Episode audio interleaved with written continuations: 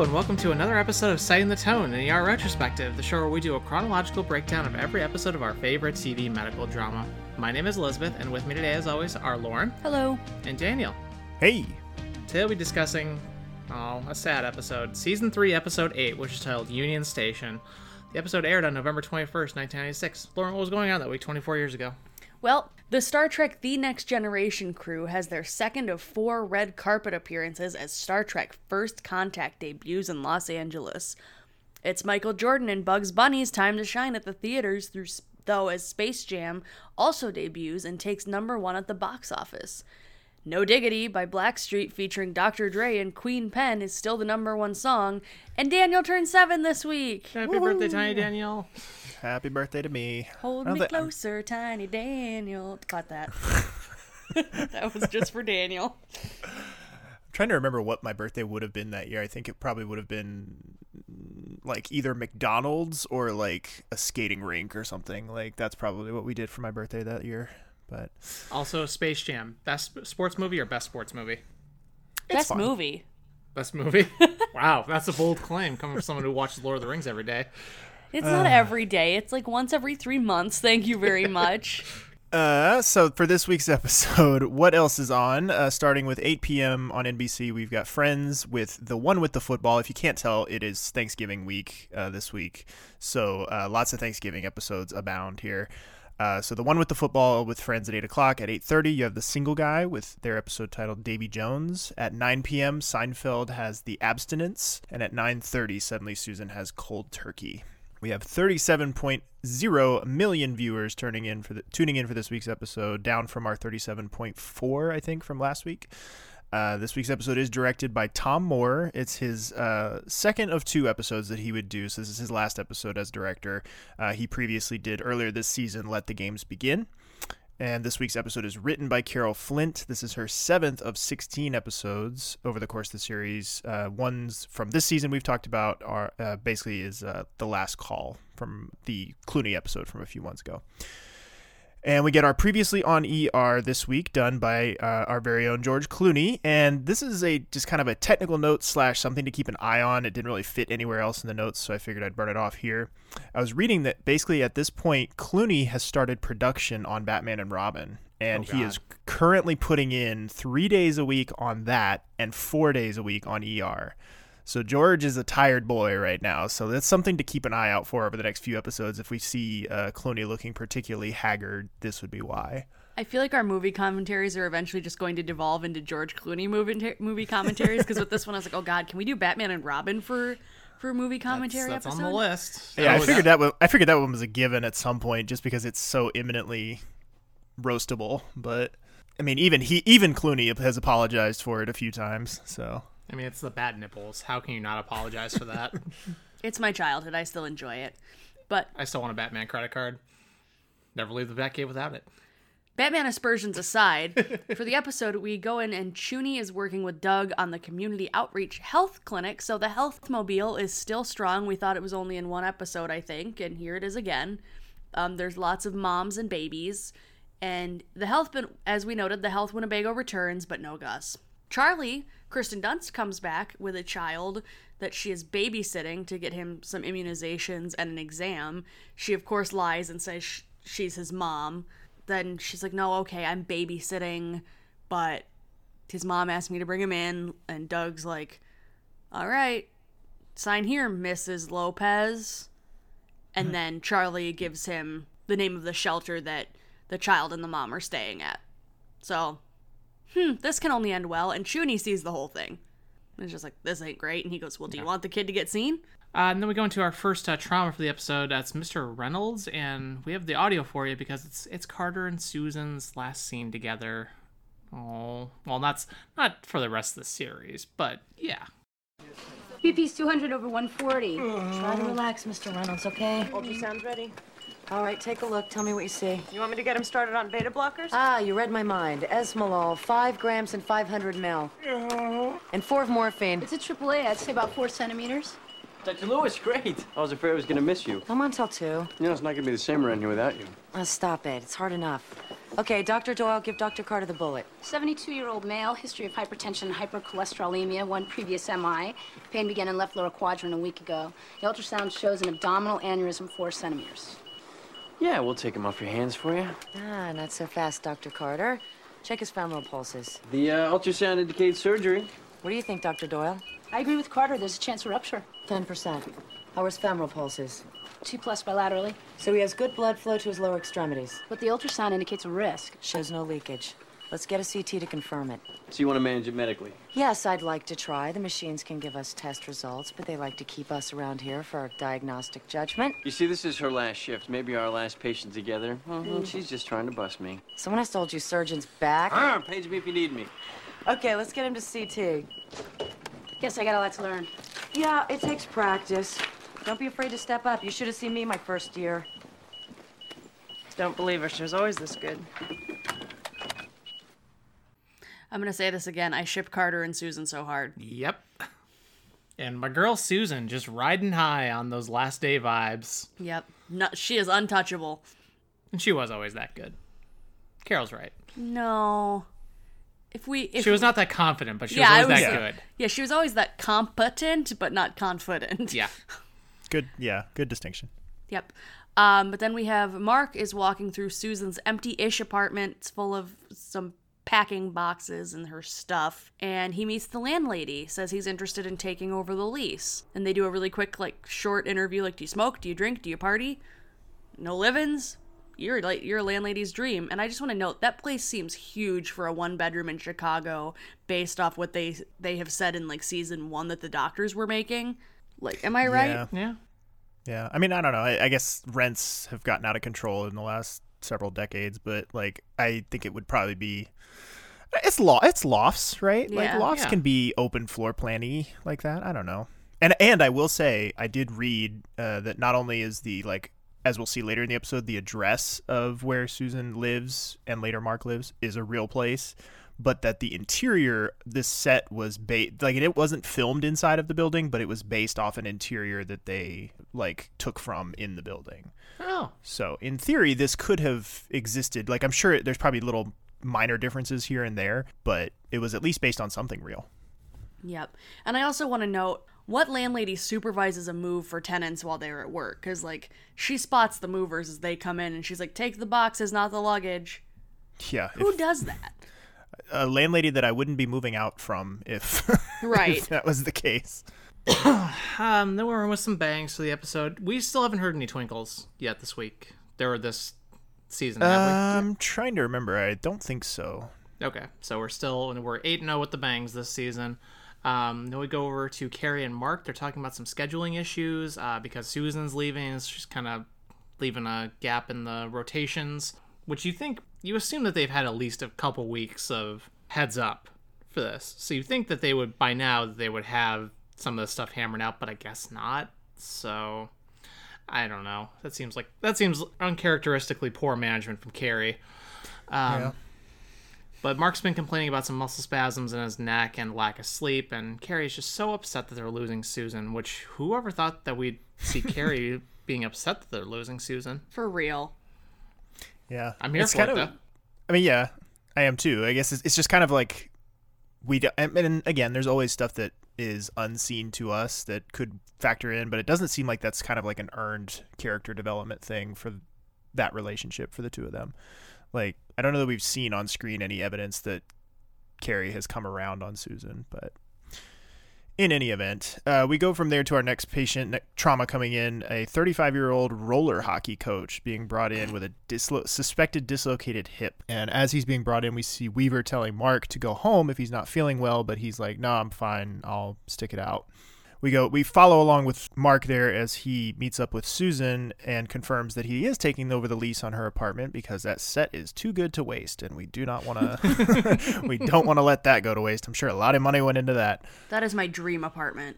I love that's one of my favorite little wrinkles of Susan leaving is that they just give her apartment to Mark because that that set was so clearly like very expensive and they did not want to waste it. So I mean, that does happen in Chicago. We inherited a great apartment from one of our friends out in the suburbs because he had an excellent location and we got the scoop on it before it got posted for listing. So, see?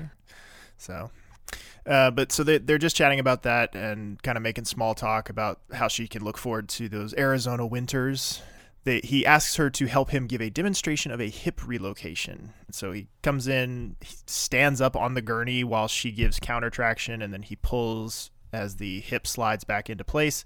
He's like, "Thanks, Susan." She's sure, sure, anytime. Well, anytime in the next four hours.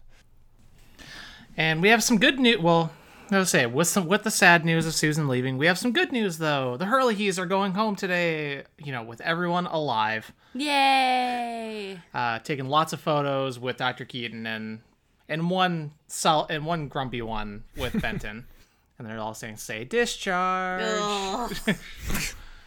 And Benton's getting all up on himself, doing doing doing the Lizzie special of beating yourself up, uh, beating yourself up over a good thing. And Dr. Keaton just gently reassures him, "Never begrudge a good outcome. You learn from your mistakes, but and shit happens, but never begrudge a good outcome." I it just I almost killed their baby. I don't deserve to be in that picture. um, they don't know that. Shut up. Then we go over Cartier, Car- Cartier. Fuck today. Um, Carter is hanging out up by Dr. Keaton's office waiting for her, and all of a sudden she and Benton walk up, and you can tell he was not expecting this because he quickly is like, "Oh yeah, I'm I'm here for the literature review." Yeah, because he actually is doing a literature review with Dr. Keaton, but he was definitely up there for smoochies at that point because they didn't have an appointment until 3 p.m. So, yeah, literature review. She's like, yep, that's what he's here for. And Benton's like, well, as long as it doesn't take away from your normal work, and walks off, still sulking. They're Hey. both really bad liars. As we find out in two instances, even surgeons get thirsty nowadays. That's for damn sure. Uh, and then we have our next audio for you. Susan's continuing the farewell tour. She's cleaning out her locker. Oh. Hey, cleaning out your locker? Oh, this is too weird. What time's your train? 420. I have to go by my house and pick up my stuff. I'm not cutting it too close, am I? You're on until 2? There's not any sort of farewell thing going on, No, there? no, not that I've heard of. Okay, good. Mark is acting so odd. Well, he's gonna miss you. He's the one who thinks I should go. If I have to hear how great Phoenix is one more time. I think he's just trying to be a good sport, you know, judging from how miserable he looks. You having second thoughts? I never made a decision that seemed so right. You know, once I made it, I just felt great. of course I'm having second thoughts. Well, I wish you weren't going. But you do look happy. Do I? Hmm. I'm just afraid that I'm not really happy at all. I'm just barging in on Chloe and Joe's happiness. Yeah, well, she owes you a couple of bargains. Susan, there you are. What's wrong? Uh, I need a second opinion. Sure. See? Odd. I want to get your opinion on the patient. Are you coming down with something? I hope not. Exam room one, 28-year-old smoker on the pill, complains of shortness of breath. Diffuse low voltage on her EKG. I'm thinking pericarditis. Get an echo. Yeah, that's what I do. You don't think it'd be uh, pulmonary embolism? She's at risk. Abnormal EKG. It could be lead placement. No, I'd go with the echo. You sure? Yeah, it's a no-brainer. You can always get a VQ scan if the echo's negative. You know, that's what I was thinking. So, uh, I'll order an echo. Oh, God, that's painful. I know. Just Mark, have some fucking chill, dude. I miss season one. As I've mentioned, I kind of hate what they do to their friendship in light of this um, romance subplot. Yeah, I hadn't really like appreciated that fully until you pointed it out. Like the dynamic of their relationship changes dramatically if you take season 1 to season 3 and yeah, it's uh it, it again reaffirms my position that I'm just it, it's better that they didn't. Yeah. Like it I think part of it is justified because of, you know, little baby Susie and um his whole divorce situation happening. Like it makes sense that they grow apart for a little bit and the um attending job, but at the same time it's just it's so it's leaps and bounds from where they started as far as communication skills. Yeah. But also, that patient's going to come into play later. So, everybody, keep your ears open for us discussing that a little bit later in the episode. And then Doug comes back from the health mobile work and he refers to Susan and Mark as the Mutt and Jeff of emergency medicine. I take that means that they're just good teammates? Anybody know that reference? I was really hoping well, somebody else did because I was. Nope. I feel like it has to be a very old reference, even for 1996. But yeah, so he does that, and then we find out Mark goes, Oh god, you were on the health mobile again so soon? Like, dang, what'd you do wrong? And it turns out that the immunization program on the health mobile earlier in this episode was actually Doug's idea, not Anspaugh forcing him on duty. So, the beginnings of the clinic. Yeah, I, I wonder. Yeah, that probably is how this morphs into that. Um, so we go from there. We we see, they're bringing in a bunch of stuff for Susan's goodbye party, her surprise goodbye party, like their the cactus cake and whatnot. And as they're passing by the desk, Carol kind of. I mean, I get where Carol's coming from, but it also comes off kind of rude as she says she tells everyone that Susan's going to hate the goodbye party stuff that they've brought that they have brought for her. So I mean, like I get where she's coming from. Like she's talked to Susan, and Susan has said she doesn't want anything, but at the same time, it's just kind of rude. They've clearly already gone through the effort. But in any event, we then see Mark telling Doug that he doesn't see a point in telling Susan how he feels because she's leaving, which. I, I'm curious. Yeah, I'm curious about uh, you all's opinion on this. Like, are we Team Mark here or Team Doug? Team Doug. I say Team Mark because he already told him. Or he already told her, kind of, and she's leaving, so nothing can happen. Yeah. like I yes mean- i'm i trust me i am all about admitting feelings to people. That was my entire high school career and i'm best friends with all of them. But at the same time like it's sweet in a romantic sense and i get that doug is a man of action but at the same time look at it from susan's point of view. Your best friend has already asked you on a date. You say you can't because you're moving. And then he goes on to tell you he loves you. Yeah, it seems like it. It it's seems like it, pushy Right, it's pushy and it, it puts an unfair amount of emotional baggage in her lap. Like as she's already dealing with something very emotional, like leaving her residency and moving to a new place and like uprooting her whole life, like uh, uh, she's got a lot of shit going on that doesn't involve him.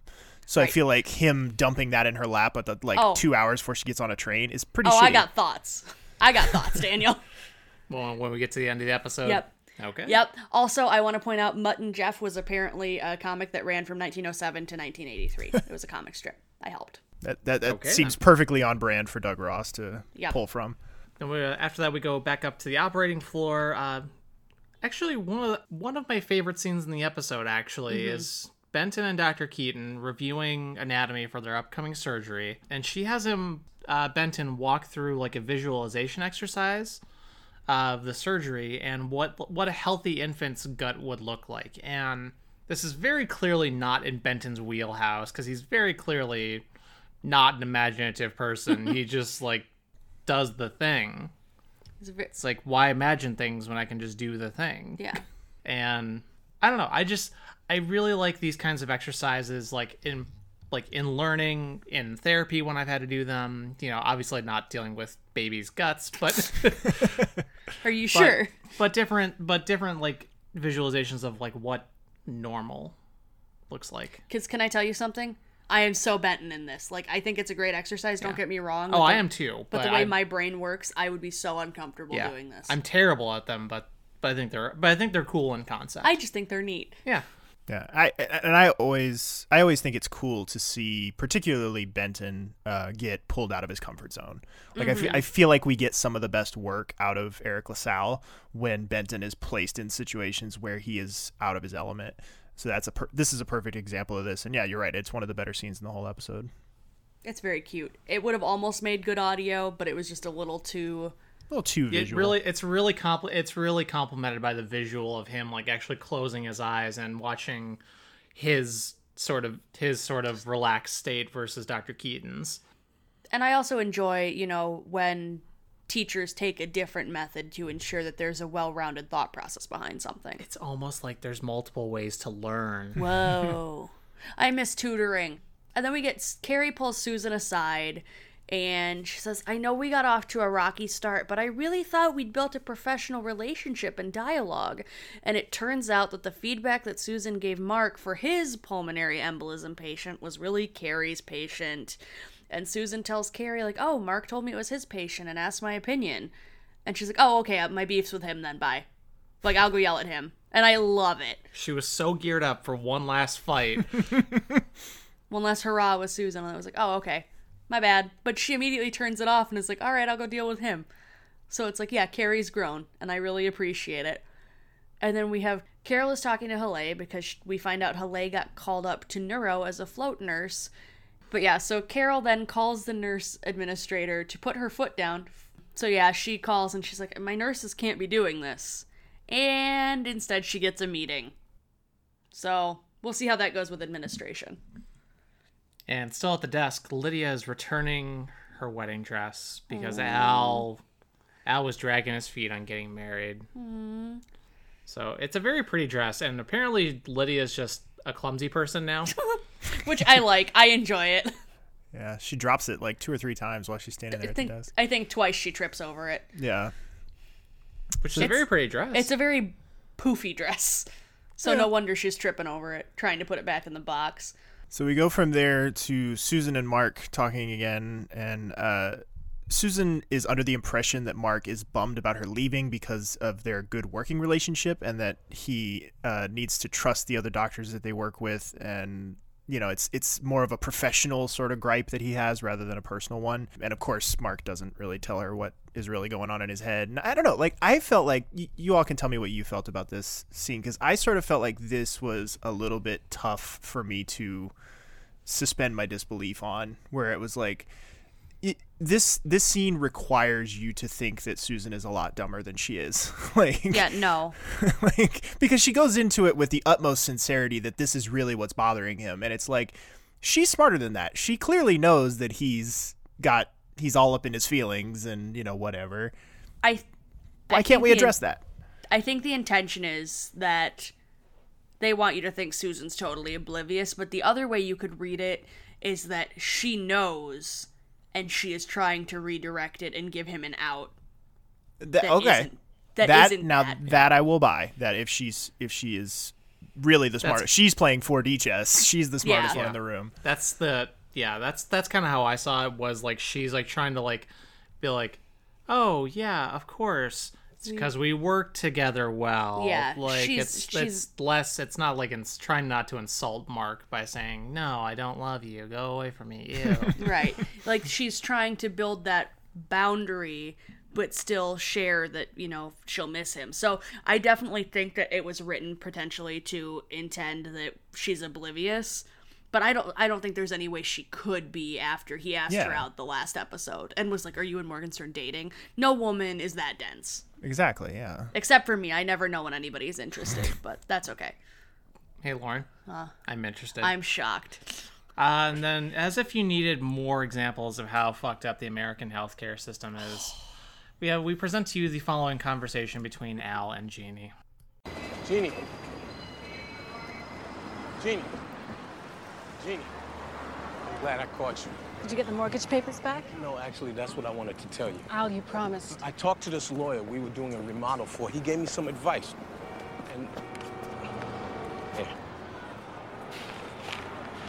You were right. Everything you said about our marriage, about how you carried all the weight, well, that's gonna stop. What is this? Divorce papers. I'm giving you the house, the car, everything. And don't say no. It's not just because you deserve them. You see, this guy helped me figure out that if I get my assets down and show that my job doesn't have insurance, then I'll be able to, to get this state program for the working poor. They offer the drugs I need. It's a good deal. But your income has to be less than $15,000 a year. You don't have to worry about me anymore, okay? Just take care of yourself. I gotta go. Oh, look, it's the exact reason Lauren and I aren't married yet. Hmm. Is because my healthcare cost would be too high if we were still married, or if we were married. I was like, still married? When did Yeah. that happen? Mm. Oh In shit, you are interested. Yeah. just remember it's it's a feature not a bug Yeah, I hate this. Ugh. I fucking hate this country, and I hate the healthcare system in this country. And Jesus Christ, It will happen eventually. I know it's it's. I'm just mad at the world. What happens next, Lauren? So, a woman is being brought in by our lovely friend of the show, Lynn, and she was found passed out at Cubby's bar, and she looks to be full term in her pregnancy. and she's screaming about how she needs a drink and needs out of the hospital and how this baby has ruined her life and she's screaming i'll kill myself and take it with me um, and then unfortunately as she busts out of her restraints and falls to the floor her water has broken and they have to take her up to peds. And this whole time doyle has been in the room watching horrified and she initially goes and sees the chaplain and says hey there's a woman that might need your help. He's like oh does she want a prayer? And doyle goes no but i think the baby might. So Doyle's got an interesting through line with this a little bit later. Yeah. But that was a very grim, just quick two minute scene. Like that woman played it to the rafters. A little bit. And after that, Mark takes a patient that is insisting on seeing Susan only because he always sees her when he comes to the ER. And he's very agitated that he can't gossip with her and just basically gives Mark all sorts of shit for not being able to to see to see Susan. That sounds so weird for some reason. To see Susan? yeah. Or you have one of those things where you've said something enough times that it doesn't seem real now? Yeah, exactly. You're good. It is a real. S- I didn't fuck up that part of the notes. It's good. Okay. But uh, Mark tells Malik to get psych for the guy, which I think seems really overblown. I, I think he might just be a lonely guy with a chronic condition and he prefers seeing Susan. Yeah, and, and Malik also seems to feel like that seems to be a bit, a Yeah. bit much because even Malik is like, I can just go find her. It's not that big a deal. Like, and he's Right. like, No, get psych. Like he's Yeah, like she he he can just go get her and ex- and have her explain like, "Oh, I'm not I'm leaving the hospital. I'm Yeah. yeah. you know, you don't have to call a psychiatrist and potentially risk the guy getting committed against his will." Nothing, nothing more dangerous than a white guy with a case of the feels. Let me tell you, like they they will fuck up everyone in their radius. Just, Jesus, Daniel. I'm just saying. He's not wrong. I'm just saying, like they will. There's no length that they will not go to to ruin everyone else's day just because they're having a bad one. Like that dude that's that's been playing the piano in the park trying to get his ex Yes, back or whatever. That's exactly what I'm talking about. like, Yeah. Wait, what? You haven't heard about this? No. Recently there's been there's been a rise um I've heard about this from like three different places on the internet, so it must be true. Um there was a there's like a 34-year-old guy who lost the love of his life and he's been like sitting in some park, I think on a college campus or something, playing like a grand piano full like tuxedo every day trying to win her back sounds just like- out of a fucking- step statement of his love the fucking entitlement on that dude. Holy shit. uh-huh sounds like the most pretentious asshole. you know what? This is what happens when people watch too many 80s and 90s romant- rom-coms with just those grandiose gestures. Like once is fine try it for a day and if it doesn't work leave her the fuck alone. Yeah, it's Yeah, John Cusack is not meant to be a role model for healthy relationships. nope.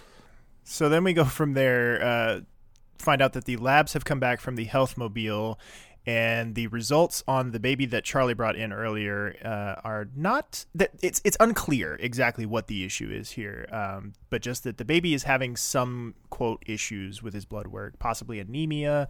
We're not 100% sure. So this sets Doug off on his path to uh, try to find this uh, baby and by extension the mother. Uh, so we'll check back in on with that a little bit later.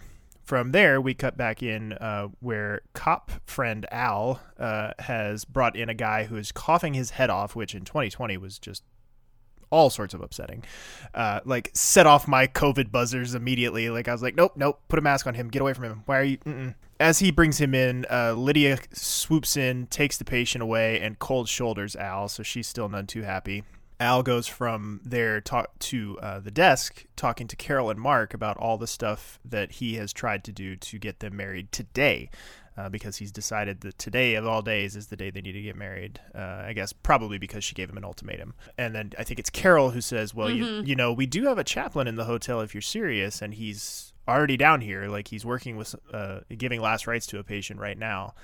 Which uh, this revelation seems to appeal to Al as he kind of eyes light up and he runs off to uh, go get the chaplain. So we will check back in with Al and Lydia a little bit later. Yeah, I think Lydia had like broken up with him the night before and was like, if you're not gonna get married, this is done. Take my dress, I'm out. Yeah. And so he woke up and he's like, I'm an idiot. I'm a sweet white schmuck. Oh And yeah, yeah, gonna- yeah, yeah. Because he said he mentions the whole thing of like I, I woke up and I couldn't breathe and I couldn't do, and and they keep flashing back to Mark, who's like Mm-hmm. doing the like white guy, uh, like Vietnam flashback thing, where he's like, uh huh, uh huh, like, kid, Like, oh, is that what emotions are? Is this what I'm feeling?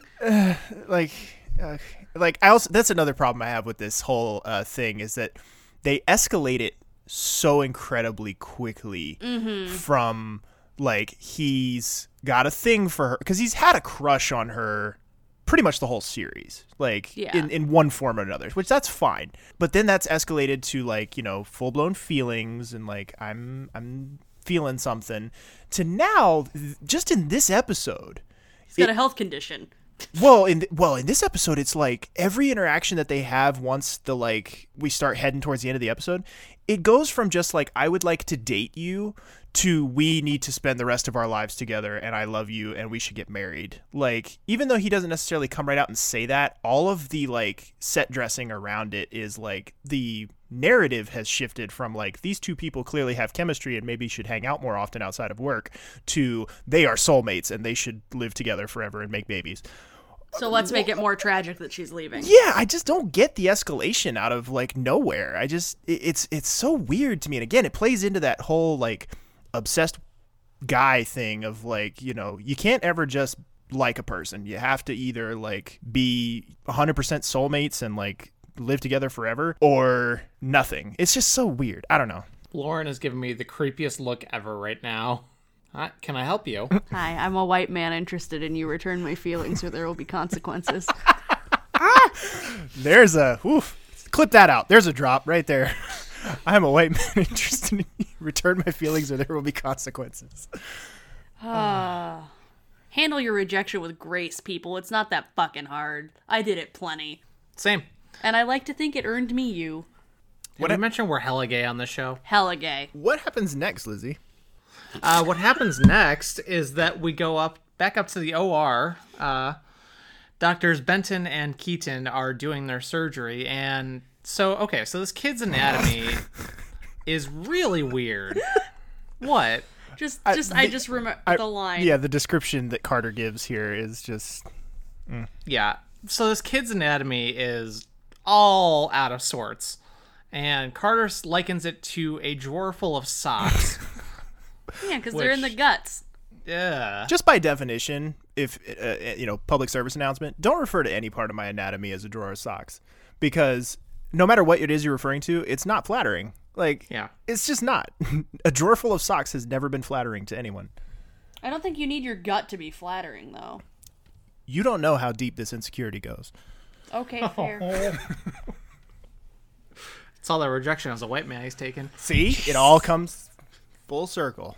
Uh, but that, but anyway, this kid's anatomy is like all like shifted all around. Everything's out of place. That's why they were doing the visualization of exercises of what a healthy gut should look like in a child earlier. Uh, but hey, there's no there's no dead bowel, so that's something to celebrate. And uh, Dr. Keaton is just letting Benton do his thing and trying to run run the procedure as best he can. Obviously, she's watching closely, but and she's like, "Tell me if you need me." She said, "I'm right here. I can help you out if you need." And uh, Benton eventually sort of gets nervous, gets more nervous, and re- passes the reins back to Dr. Keaton. So good for him for actually like asking for help. Character growth. Hey. Or the other way I looked at it is that instead of character growth, it's kind of that terror of, oh god, I did this one thing so badly. I'm so afraid to be in a baby's intestines. Yeah, they did sort of toe that line between like gun shy, like. But I think it, uh, like you can do both. I think you can show that he's affected by what happened before, and also show that he's learned from it. Definitely.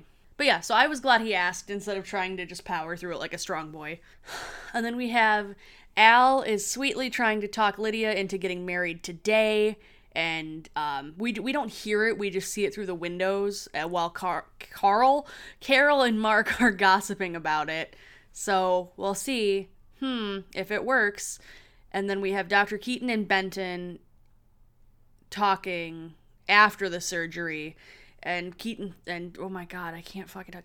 And Abby says sometimes you just have to let the confused anatomy start to make its own sense. So like in a newborn, stuff's kind of still shifting around and finding its right place, and like it's not gonna quite be where you expect it to be. It's okay. Work with it. And he doesn't get time to really process that as he gets interrupted by Carter, who tells him that they're being called down to the ER for a wedding. So I guess Lydia said yes, because we then cut straight from there to Lydia and all of the nurses uh, getting ready in the lounge, which good thing she had that dress with her. Like, Yep. worked out perfectly. I love the line where I think it's I think it's hilarious. Like I got I'm only down here for 20 minutes for my break because she's up she's working up in neuro. So Yeah, but the whole ER is quick pulling together for the ceremony. Mark is standing on Al's side. Susan is standing on Lydia's. And, hmm? Could you get. This episode kind of tends to beat you over the head with the subtlety of the situation. a little heavy-handed with the symbolism. yeah. Symbolism. Thank you. I couldn't. That's the better word for it. I got you. But yeah, like we said mentioned before, but actually seeing the dress on Lydia, it's very old school, but very Yeah. pretty. I like the like Victorian neck, like how it buttons all the way up. Yes. It's very pretty. Very classy. Yes, very Lydia. Very classy for our thirst trap on our wedding I was about day. to say for our number one thirst trap. Uh, but Chuny runs by screaming for a stool sample, like you do, you know, on a normal day. But Yep. uh, she gets all embarrassed, rightfully so. And Carol, Doug, and Connie are all uh, smacking each other with paper flowers, and they're all starting to get pulled away from for different issues because you know it's a working hospital. And Susan and Mark make make the gayest gooey eyes at each other during the whole time of the while they're saying the vows. Now I'm gonna ask: Are we are are we as a people, as a queer people, taking back that's so gay? Because we've just been calling stuff gay left and right this whole fucking episode. Yeah. And like, is that just? Are we taking it back? I mean, yeah. that's the whole. I would say that's kind of the whole. You can cut that, by a- the way. Nobody. A lot of people. Uh, a lot of people in the que- in the queer community actually taking back taking the, the word calling it the queer community is taking that I know that's taking it back for sure. But yeah like I, I was- identify as queer when I- that was used against me in a negative connotation so many times growing up and it feels so damn good I was being more funny about Ah. the fact that we call shit gay all the time. But we can cut that whole thing out anyway. I'm glad to hear you identify as queer comfortably. I do too. What goes on next? It's me. But the, Um. before before I before we go too far, uh, the but the the last bit there with Susan and Mark making eyes at each other. That's kind of the what I was talking about earlier, where like it's fine to underscore the fact that they're leave like that she's leaving and that they're leaving something kind of unresolved, but like to then add this extra layer of symbolism on top of it where it's like maybe let them have dinner first you know? Like maybe like maybe we let them like go on a date before we marry him off. That's that's basically where I, what i'm getting at here. And also too i do feel like we should point out that al and lydia married for real uh, not here though despite uh, some urban legend to the to the contrary not actually married on the show for real but did get married in real life many years before this because they're still boomers Yes, and still married to this day. Saw them on a podcast like a month ago. It was delightful. Fucking goals. why wasn't it our podcast I know. Both I tried. that It was long. a it was an Instagram live thing, and I definitely whored us out in the comments, but I got no response. So damn I know, like not only to be married that long, but also to have the two of them on our show would be amazing. Like, can you imagine having both of them on as guests together? oh god be- I mean, they it was them. It was the two of them and their dog. It was Yes. hysterical. i want to interview a dog Al is under the impression though that this was his last episode because that's what he said in the interview was that we got married and then they never ca- they never called me back. Like I never got to work again after this. And I I, li- I went and looked and that's not true. He's back several more times, but in his, you know, boomer brain, he this is his last episode. It's probably because it was the last like big one. probably yeah, this is probably the last like significant thing he got to do on the show, but so it probably just kind of bled together a little bit. sure. but still goals. From there, we have Kerry and Jeanie talking about Al serving the divorce papers. Jeanie's just like, it's the most selfless thing he's ever done. I don't know what to make of it. It's so weird. And um, Kerry is rounding everyone up because they're going to throw the bouquet. And while that's going on, Doug and Carol are gossiping about Mark and Susan. And Susan catches the bouquet. Oh my gosh. Let's just keep piling it on, gang. The icing is getting real thick over here. And Susan pulls Mark aside and talking about leaving and just says, I just don't want to go unless I know we'll always be friends. Uh, Uh, it's just, it's too much. it is. It's a little schmaltzy. Like, late season two, the two of them was a perfect level. What they've tried to do with this, it's just, and listeners, please feel free to chime in and tell me that I'm wrong, but I think this is too much. No, they're doing I- they're they're doing our work for us. They're showing us Yeah. why this doesn't work. Like because Yeah, they're I would- they can't they can't do it organically, so they're forcing it. Yeah, I would love to be told I'm wrong by our listeners. Please comment on Facebook and let me know how wrong I am. But then we have Carter and Abby for their three o'clock meeting for their literature review. And the whole time she is giving him feedback about the actual paper that he's helped her with, she is so thirsty for him. And as she's giving him feedback, he just slowly makes his way around the desk to start smooching and seducing her. And she is here for it everybody in this room is consenting and happy adults right now. And she, she's like, "Well, you're not my boss." And no, no. She goes, "Well, it's not like I'm your boss." And he's like, "No, I'm. Uh, you're my boss's boss." Yikes. But just this is this is per this is professional, not personal. Okay, this is personal, not professional. Like, Bom, chicka, wah, wah. yeah, I'm I'm here for it. Uh, and then after that, uh, Randy is setting up the goodbye party in the lounge. We'll see if that actually ends up happening. But uh, then Kerry lets Mark know that the DA is pressing charges about the potentially murderous drunk mom. Uh, Doyle called someone at the 32nd precinct to report the intent. And side note, I actually looked it up just because I'm I have this kind of time. The Chicago Police Department 32nd precinct covers about half of the downtown loop area and some of the south loop. It runs from Madison to the north to Roosevelt on the south, and the Kennedy slash Dan Ryan Expressway to the west, and then the lakefront to the east. I like that I can picture that exact grid in my head. I feel like a true Chicagoan now. Well, it's because you lived down there for so long. Just saying, I'm proud. After 10 years, I finally got it. Woo! Welcome to Chicago.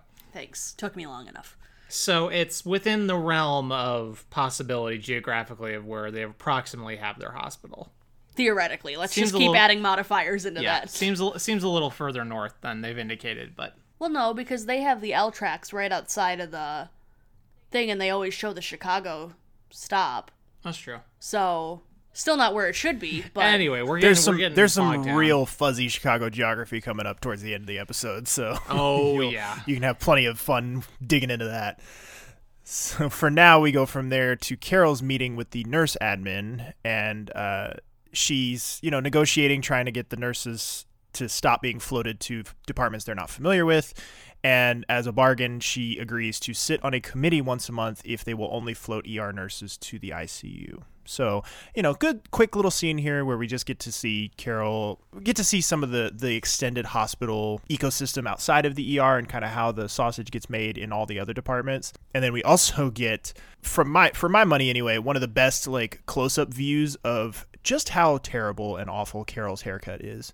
Like if you've ever like looked at the title card thing that shows up if you're watching on Hulu, Carol's hair is far and away the worst in that whole lineup. I mean, Anthony Edwards doesn't have any hair, so it's, you know, out of the other five, uh, Carol is far and away the worst. But it doesn't really show up in the show that often.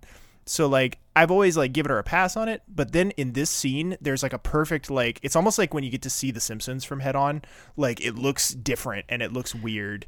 are you talking about the indent? Yeah, it's like a weird little indent thing, and then it fans out to the sides, and then it's like, of course, it's all very curly and everything. Which I mean, I have curly hair too, I get it, but like hers is like crimped and permed out. It's It's it's 90s huge.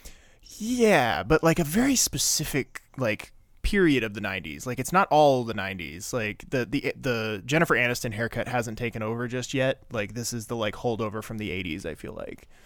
It's the one and only time that I've ever felt like it was worth mentioning because it's the only time we ever really see it perfectly framed, but Yeah, there was one angle where I was looking at it and I could just see the little peak yeah, it's just one side. it's kind of weird. It's just kind of weird.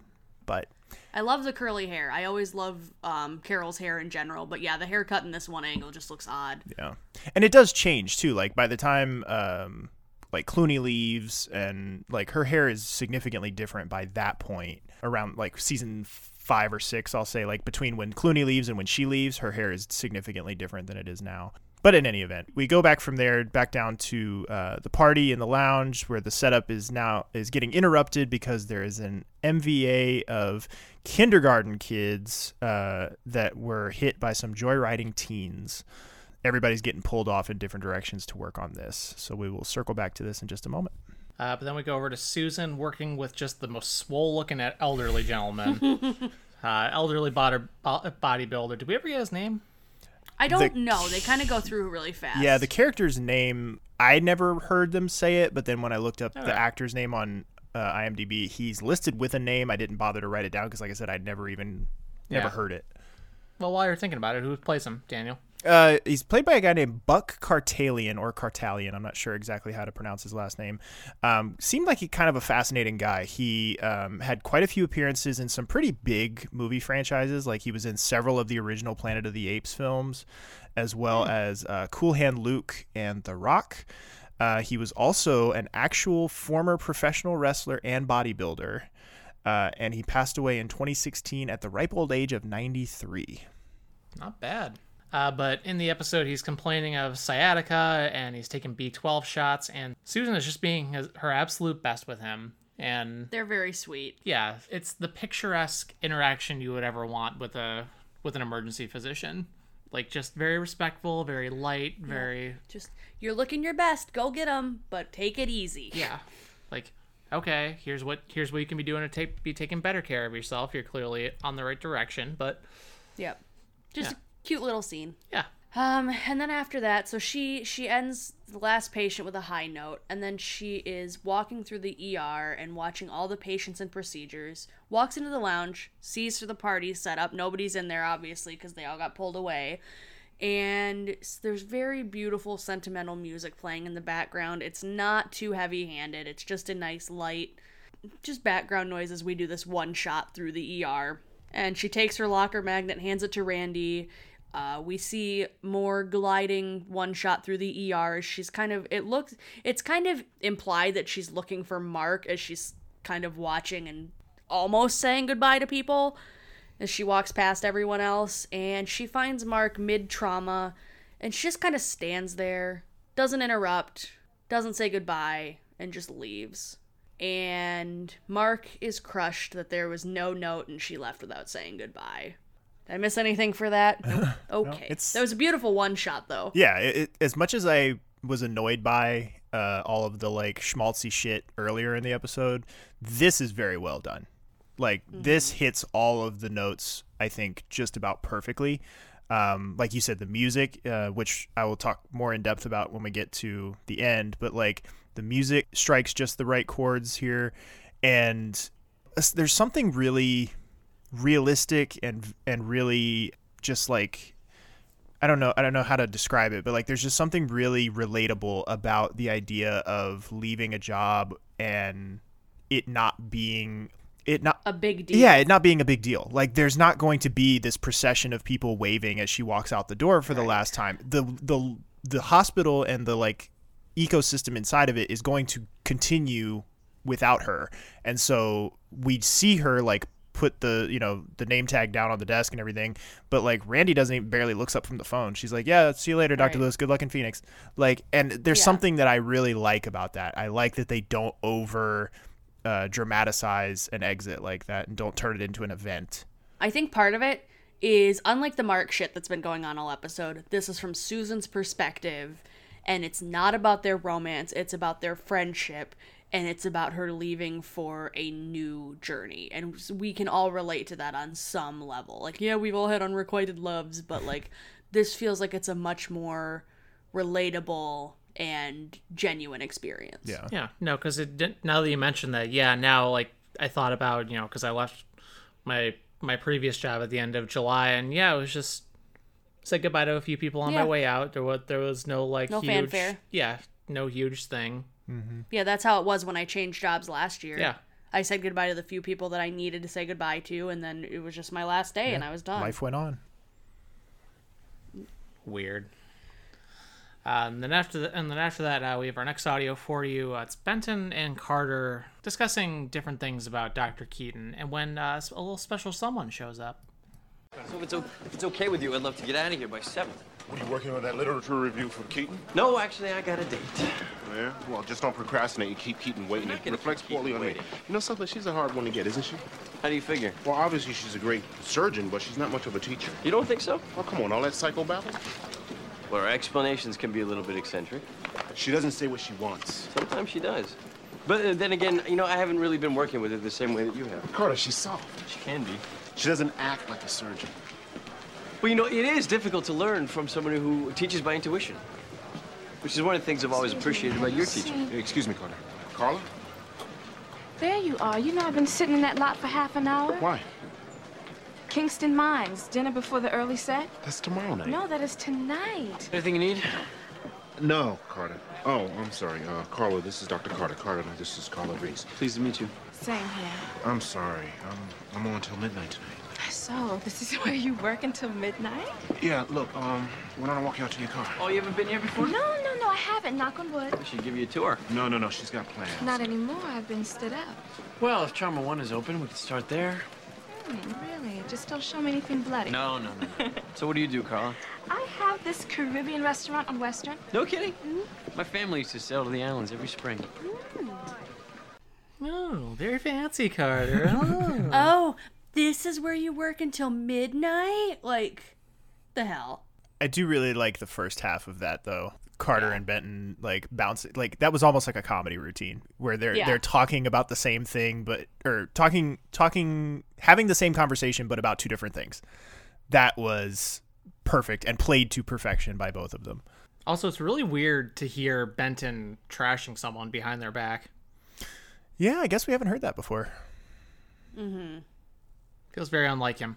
But I also think, you know, she's given him several talking downs, so at this point, he's not going to say it to her face. And then we have Jeanie is calling Mark out because he wasn't listening to her earlier when she asked about sending someone up for a CT. Like earlier in the episode, we see her go, "Hey, you know, so so and so is blah blah blah. Should I send him up for a CT now?" He just goes, "Oh yeah, uh-huh, that's fine." And the guy like crashed on the way up or something, and Mark's like, "You shouldn't have sent him up if he wasn't stable." And Jeanie's like, "Hey, don't yell at me because I followed your instructions and you weren't paying attention because you were in your own little world. Not my fault." I love how she like, calls Jeanie him out. Totally. Yeah, like I loved that because it, it also it puts kind of a more realistic twist on the episode that the romance stuff is all in Mark's head and everybody else is just like, dude, get your shit together. Like the world is still going on around him, and I really like that. Yeah. So Mark is obviously a little flustered after being called out like that. So him and Doug go take uh, go take a little walk and have a conversation. I didn't even say goodbye. Goodbye is not what you need to tell her. Well, it's too late now. What time's your train leave? 420. All right, it's less than an hour. They're usually running a little bit late, and she probably have to go home to get her luggage. Yeah, well, I'm on till 11. But I should just go? You could. No, no, no, no. It's impossible. She's getting on a train. She's made up her mind. It may be, but that's not the point. So what would I say now? You would say to her what you've been wanting to say for years. You'd tell her how you feel. Or you can let her go without saying a word and you regret it for the rest of your life and make yourself and everybody else around you miserable, like you have today. You're right. Mm-hmm. Wait, wait, wait, can- Can you tell Kerry? Yeah, that go, go, go, go, go. Mark's going on an adventure. Doug hands him his boombox and off he goes. I don't agree with Doug on this one. Yeah. But it sets up. But I'll say, but it sets up for a nice little, nice little scene at the end of the episode. Yep. Well, mm, sure. One of the mo- It's- one of honestly to me one of the most memorable scenes in the How entire about show. how about an iconic scene? Yeah, it's, it's very iconic, very memorable, and and I, I can't wait to talk about it more in depth. But Daniel and I are sitting here rubbing our hands together. but like, for come on, now, come on, come on. but for now, we got to get a little horniness out of the way because Benton and Carla uh, just decide to have a little makeout session in the suture room, uh, which and he comes off very awkward in this scene here. He's trying to play like cool Mr. Smooth guy, but it, it doesn't really like doesn't fully translate. So more developments to come with Benton and Carla, uh, a- Eh. as we all know. But yeah, no, this now we kind of are we're, we're coming down the other side of the mountain here. We're starting our uh, Mark's big adventure, and I want to say it's about from this point the Doug scene coming up, notwithstanding. So spoilers for an interview that you all will hear a few months from now at this point. Um, we talked recently to uh, Martin Davich, who did all of the music for the show minus the theme song and the pilot. He didn't do the pilot, but he did all 330 other episodes after the pilot. And he uh, was kind enough to sit down and talk with us. And one of the things that he clued us in on was the fact that this whole ending sequence here was a big old secret to everybody, which, you know, we, we sort of knew some of that. Um, and I'll get into that a little bit more when we get to the last scene. Um, but to, to include him like he was not allowed to know any of the details of what was going to be happening here until the night before.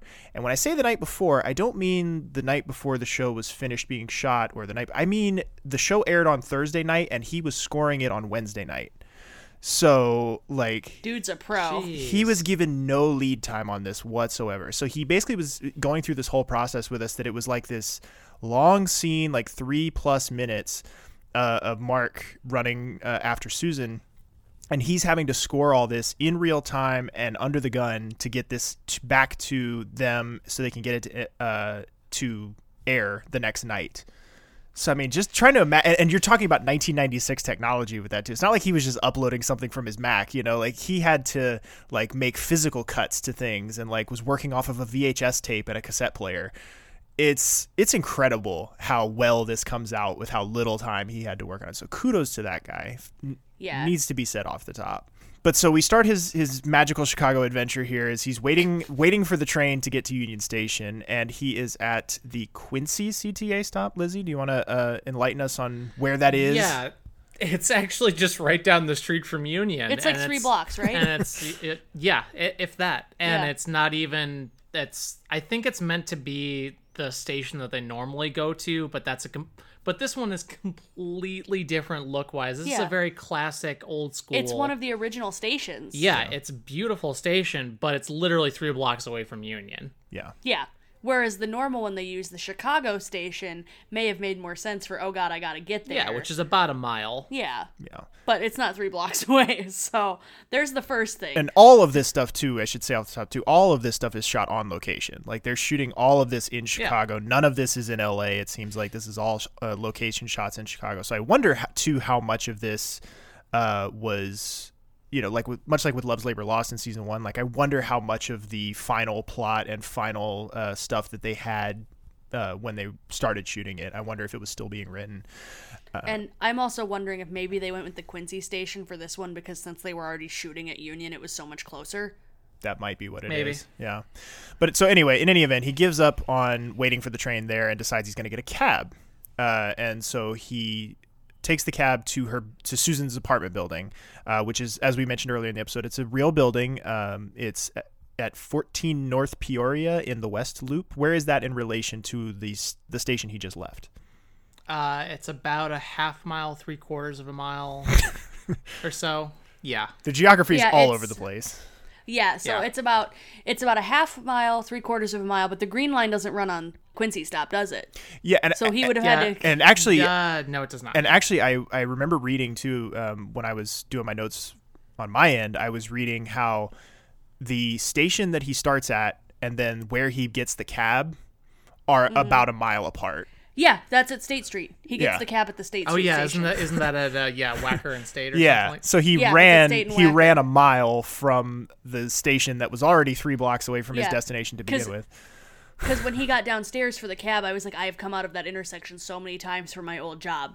Yeah, Like I was, I lived at that station essentially, and then 14 North Peoria in the West Loop is right by where I worked for three years. So when I actually put that together and realized it's right by Parlor Pizza Place. Yeah, I know. So I was like, oh, okay, like that's by where my old eye doctor was. Like it just. So yeah, so it, it- like I said, the is all over the place. He leaves a, a station that's already three blocks away from where he eventually wants to end up to then run a mile to get a cab to go half a mile from where he started. I think for this episode, it might worth it might be worth doing taking a screenshot of Google Maps and just like Microsoft Re- Paint retrace the- all Mark's the steps. Yeah. So That would be really fun. he gets to he gets to Susan's apartment. She is he has missed her. Uh, her land his landlady now I guess is Yeah. is still there, and she says, "Oh, you just missed her, but she left a note for you on the mantle." So he and I can't remember. Does he? We don't hear what or we don't get to No. clued in on what the note says. No. he just looks at it and is like, "It's not Susan. I gotta go get her." Yeah. So he leaves uh, leaves from there, and he's gonna try Union Station next. So he's So darting in and out of traffic. pretty much a mile back to where he started. Pretty much, yeah. He's one big circle. Uh, yep. So then we switch over. Doug is still trying to find Ahmed Lopez, the little boy that he had vaccinated for Kirsten Dunst earlier in the episode. And they the shelter that she had told him they would be at, the shelter has not seen him or his mother at the shelter all month. So it's a dead end. He does not know where to find this baby who is potentially anemic. That's all there is to that. Yeah, we close up the episode with uh, Mark's magical journey towards Union. Uh, he, he's running down Wacker to try to get there, and yeah, he's still got a. He's He Sorry. runs so so. If you're keeping track at home, he runs from the West Loop up to back to where he was around where he got that cab at and State and Lake. yeah, and near there, and then he is gonna run all the way back to where he it's where he started. like they're bad about Chicago geography, but this is one of the most like, egregious things. like when they the one episode later on where they have uh Pratt and I think it's um Gant, not Gant. no Pan, uh, Pratt Pratt, and and, oh Michael. yeah, I can't Gallant. think of his yes Gallant. Sorry, where they have the two of them talking about being in the South Side and they're actually up at Berwyn. the yeah at the Bur- at the Bryn Mawr Red Line stop, fifty six hundred north. Yeah, we we have some we have some fun. yeah, we'll have some feelings later and later on in this series for you, but some hometown views. Yeah, but uh, getting back to Mark's magical adventure, um, he look. They actually did shoot at Union for this. This is Union Station, and it is one of the most beautiful train stations I've ever been in. if you're ever in Chicago and you have a chance, like it's not gated or anything, you can walk around the main hall totally fine. Yeah. Go check it out. They're doing a bunch of really cool renovations right now. Yeah, but if you're a sucker for old school architecture, definitely check out the Great Hall. It's so at Union nice. Station. It is gorgeous. Yeah, and a part of it that's been closed off for like 20 years is getting redone to reopen the cafeteria and a lot of the large windows that there was a fire and they had to close that part of the building for a long time. So, this has been architecture with Lauren. Please go check out Union Station if you're ever in the city. Yeah. It's one of my favorite places. but it looks like he's reading the board, trying to find her, trying to find her train, and looks like he looks like he missed it. But the train's on another track at the last minute. So let's listen to their final encounter. Susan! Susan!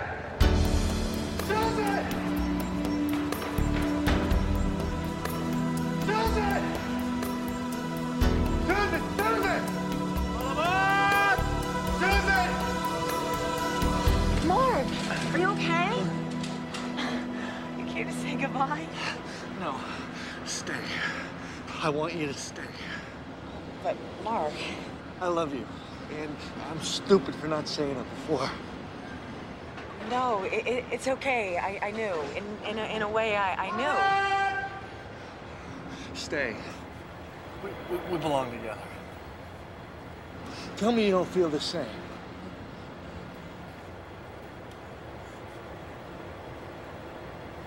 Sorry. Train's leaving, man. We're right together. Mark, you are my best friend. I don't know how I'm gonna make it without you. Don't go. I have to. I don't belong here anymore. I have a new life. It's going in a different direction. Susan, I don't want to lose you.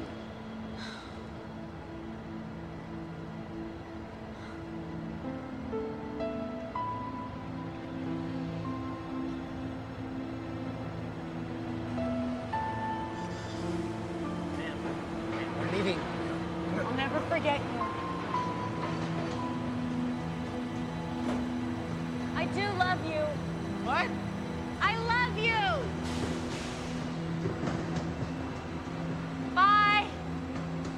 All right, strap in because there is a lot to unpack with that uh, minute and 42 seconds there. First of all, let's start with the technical bits because, like we mentioned earlier, like listen to the the music tones you hear at the very beginning of that, and just try to picture in your head a Mhm. guy hunched over a tape recorder the night before, and he's seeing this all for the first time, trying to put that together, and just appreciating how well that s- scores this very dramatic moment. Like you said, like it or love it, it like uh, love it or hate it, it this is a uh, very iconic moment, and it's one of the kind of the the hallmark moments of the series. So I, I will give full credit where it's due there.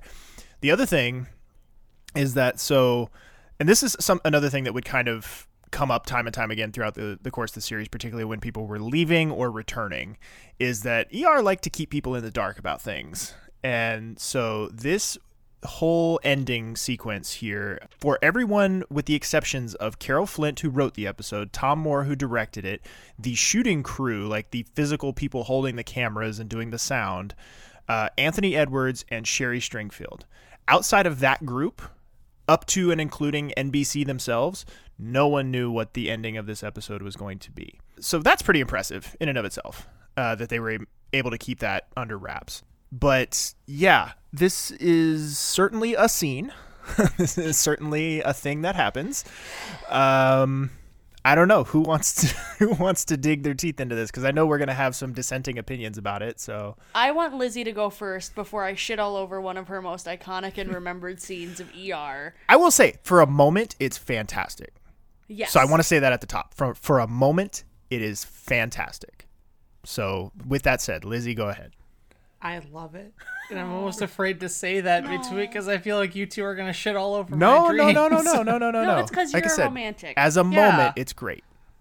I'm a hopeless romantic, and I think this is beautiful and sweet. But I could see where I I don't know. I I love it, and I'm sticking to that. No, you can, and you can absolutely enjoy it in a vacuum because in a vacuum, it is great. It is, it is a very no, it is. It is a good moment. It's a Yeah. great moment.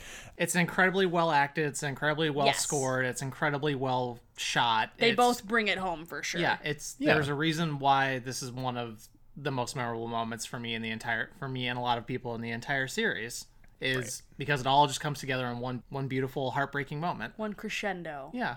Yeah. There you go. Getting very technical with the terms here.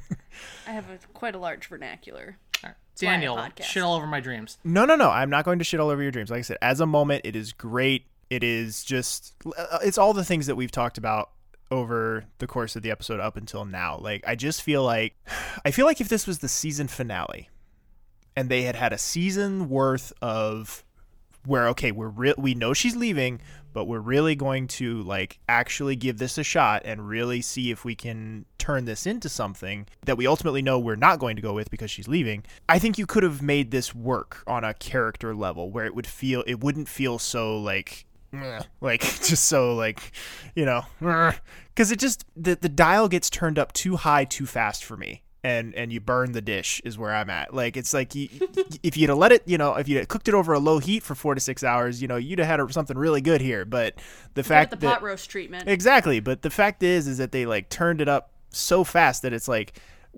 like I said, let them go to dinner first. They don't have to get married. They don't have to make babies. Like, just let them go to dinner first. We don't have to like, we don't have to do this. But again, it, it's all circumstantial. Like, you know, and, and we can talk about that once we get our feelings out of the way as far as the whole fallout of Sherry Stringfield leaving and everything. But like, I don't know, Lauren, what do you think about it? I think my hesitancy with it is part of what I've talked about earlier in the episode. Part of it is this was not one of those episodes that I caught as a child, so it does not have that big emotional upswell to me of this happened and I, I knew it happened, but it didn't have that same impact as it would have at the time.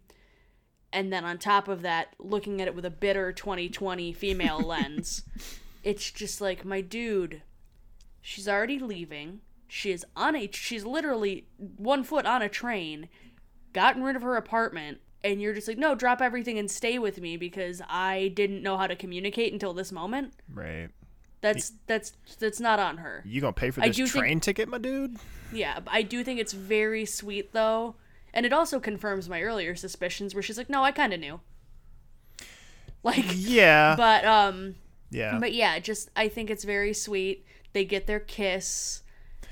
That- Mark knows she feels the same, and then his dream woman goes off into Phoenix. That is where I. That's where I disagree. Like You don't like the kiss? Well, I number one, I forgot about the kiss. Like I forgot that that even happened. So when it happened, when I was watching it, I was like, "Really? Like they did that, huh?"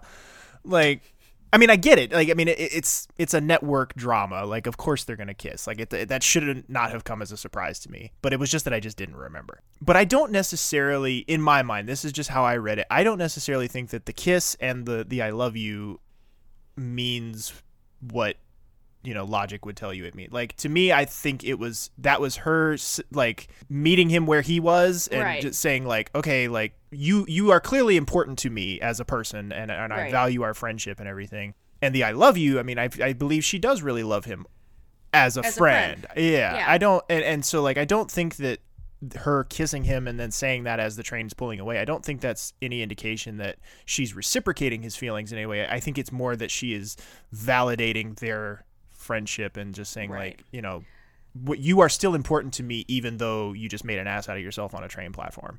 Right. I think they almost could have left it at the kiss and then her going.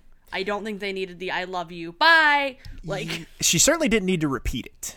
right. I don't think she needed to say it over and over again as the train was pulling away. I thought that was a little bit much, but I don't know. Like again, as a moment in a vacuum, it's fan. It's great. It is one of. It's the first time they get to do this. Like it's. It is the f- whether they you know got the rug pulled out from under them or not. Like this is the first time that a major cast member. yeah, this is the first time that a major cast member is leaving. And you'll see throughout the course of the series that this, I mean, hell, to Susan herself later when she comes back, spoilers for like season 11 or whatever the fuck it is. Like, she, yeah, so she doesn't, this is, this is her goodbye because the second time around she doesn't get one. So, like, you see that they, they do different types of goodbyes and they do them to varying degrees of effectiveness. And I would say if you're going through and ranking all of the um, character goodbyes over the course of the series, this probably ranks pretty high up there. Like it's one of the better ones because it's given the kind of significance you would expect and it's it's there's a whole episode built around it. And you know, so all that stuff is is great. I just think that it wasn't given the ch- it never was given a chance to work outside of the vacuum.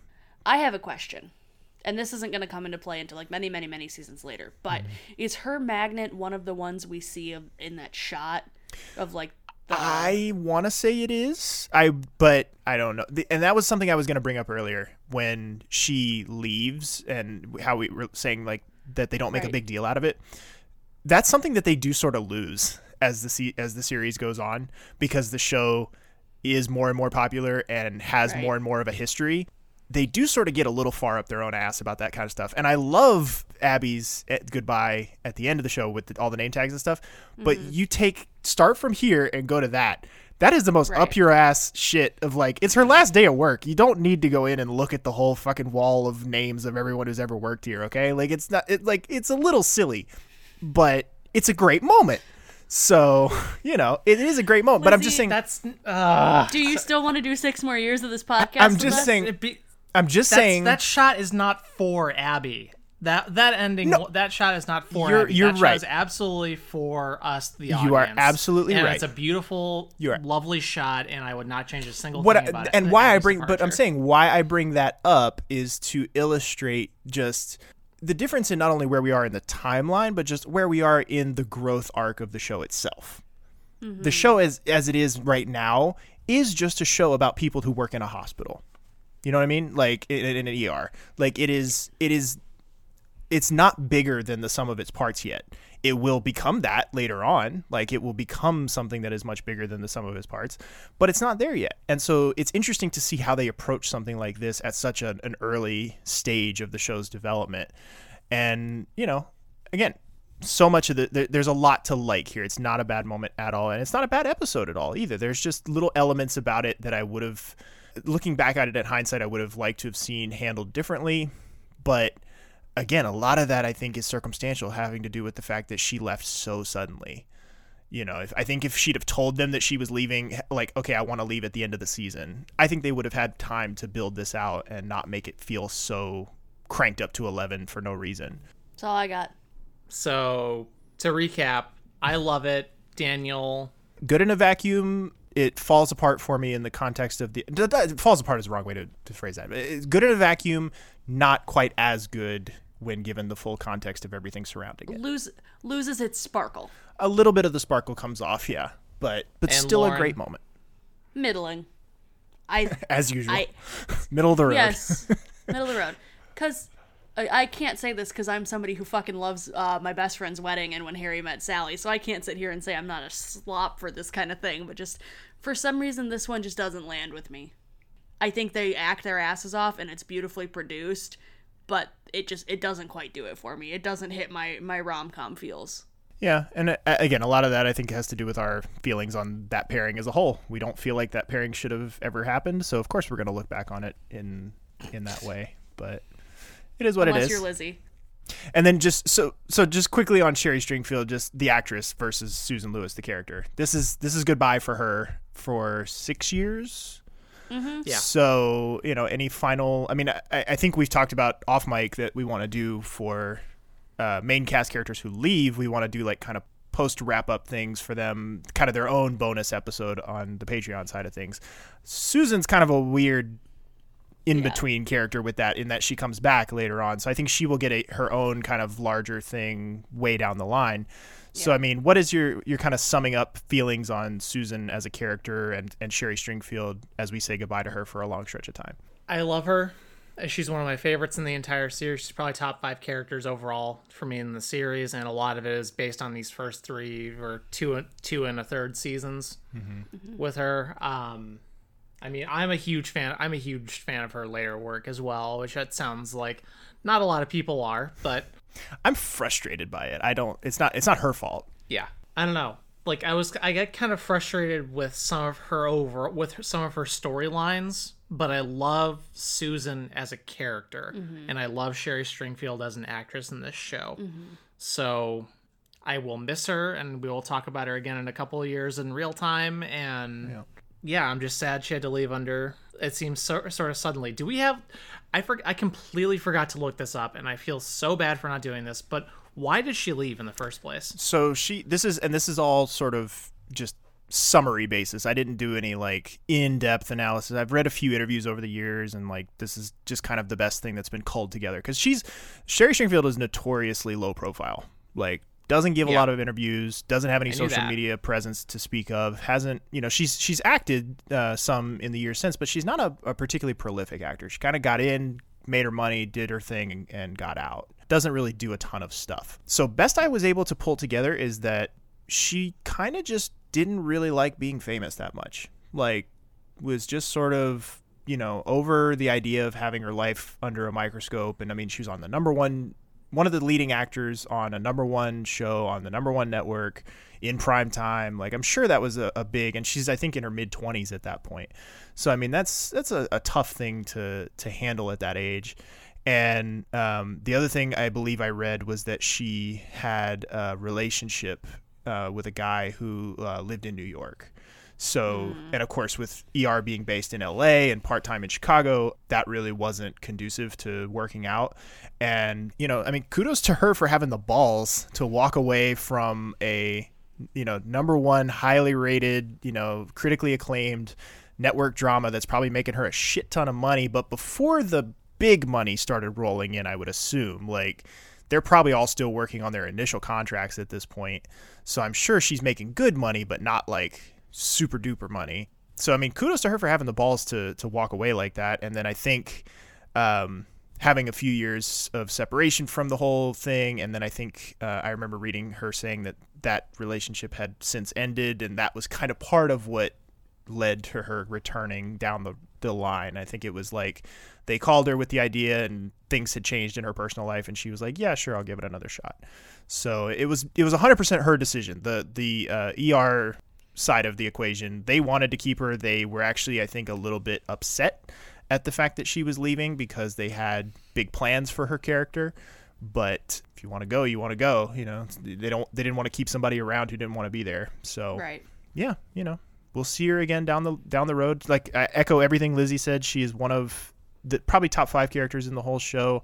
Uh, absolutely love every bit of her in this early run. The second run is what it is. There's some good things in there. There's no there there is some good stuff in there, but it's just frustrating that, to me that they never seem to figure out how to use her in the second run. And we'll talk about that when we get there. But Quite where she fits. yeah, but it's goodbye for now for Susan, and we will see her down the road. Lauren, how do you feel? I I I adore her.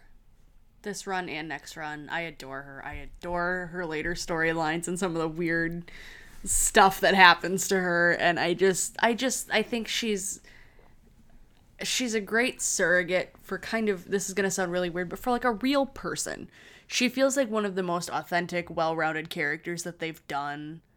Like she she can kind of be a good everyman for lack of a better term Yeah. compared to how some of the other personalities they write later in the show are a bit more extreme. Yeah, I, I definitely see that. And plus, who among us doesn't want to have a baby with Donal Logue? All right, fair. But yeah, so I I'm gonna miss her. I'm gonna be excited when she comes back, and I I think she's a great role model for young professionals, and how she navigates having to build more confidence and advocate for herself. All right, well, folks, we would love to hear what you have to say, saying goodbye to our first of the original. Do we want to call them the the original six? the original Avengers. yeah, the, the original Avengers team. I would say the the first of the main cast. Yeah, I was gonna The say first- the, these are. The, I think what we've got now is like the original, uh, like Power Rangers lineup because you got the five Yeah. originals and you got Kerry tacked on there. Well, Gloria too, though. Like she. Yeah, Kerry and Jeanie. Yeah. There's this. This is definitely like the OG group, though. This. Yeah. You know. Yeah. But seriously, folks, reach out to us. Let us know what you think. Uh, but that's about going to wrap up our episode for today, though. Uh, the show is brought to you by our patrons over at patreon.com slash setting the tone podcast. For only a dollar a month, you can get access to our show notes each week. And for only $5 a month, you can get access to the full season recap episodes, a free sticker featuring our favorite desk clerk, Jerry, and two-week early access to all of our cast and crew interviews. Also, once our stretch goals are met, you can get access to a monthly bonus show called The Lounge, where we'll talk about whatever's going on for us in our lives and pop culture in that moment, as well as monthly movie commentaries where we watch and talk about a movie featuring an ER cast member. We'd also appreciate it if you would follow us on our social media accounts. We are at Set the Tone ER on Twitter. We are on Facebook at facebook.com slash Setting the Tone Podcast. And we are at Setting the Tone Podcast on Instagram. Our theme music today is provided to us by Andrew Edwards of Blue Police Box Music. And Daniel, where can folks find you at? They can find me on Instagram at dan.u, that is Y-O-U dot E-L. They can also find me in our brand new shiny Facebook group, uh, the official Setting the Tone community on Facebook. If I haven't already invited you and you like our page, go find us there, uh, where you can talk about all things, not only ER, but the show as well, uh, STT. Ta tell us if we screwed something up, tell us if, nicely, if we screwed something up. Uh, tell us if there's something you want us to dig deeper on, or if there's an article relating to something uh, in one of the episodes that you want us to uh, read or explore. Uh, that's the place to do it. So that's the official Setting the Tone community on Facebook. Yeah. I am less active on Facebook, but Daniel and Lauren are on Facebook pretty regularly. Yep. One of us will definitely get back to you. If it's me, I usually let you know it's me. Daniel's sneaky, but Uh, and Lauren, where can folks find you at? I'm actually taking kind of a social media break right now, aside from checking on our Facebook group and stuff. And I'm also going to be lost into the world of Azeroth once the new World of Warcraft expansion drops. So this is really going to be the only social interaction I have for a few months coming up. And remind me, Horde or uh, what's the other one? Alliance. Alliance. Thank you. So it's a tricky answer, and I hate that it's a tricky answer because none of our audience cares that it's a tricky answer. I play a human on the Alliance because that's what I started 10 years ago with my high school friends. I have played the same character for 10 years, but I really enjoy the storylines of the Horde, and the Undead are such a cool race that I'm I'm an Undead at heart. But Alliance. So hit us up on face. Hit us up on our Facebook group. You can nerd out with uh, yeah. Lauren. If anybody WoW. if anybody wants to play WoW or talk WoW, I am here for you, gang. All right. Well, you can find me on Twitter. I am at Random Gamer. That's J A M 3R, as well as on the Popular Courts YouTube channel, doing a Let's Play of Titanfall 2, with uh, new episodes of that coming out every Friday. Uh, and you can also you can find those videos and more at YouTube.com/slash The Popular Court. And thanks again, everyone, very much for listening. Please join us again next time, and have a great week.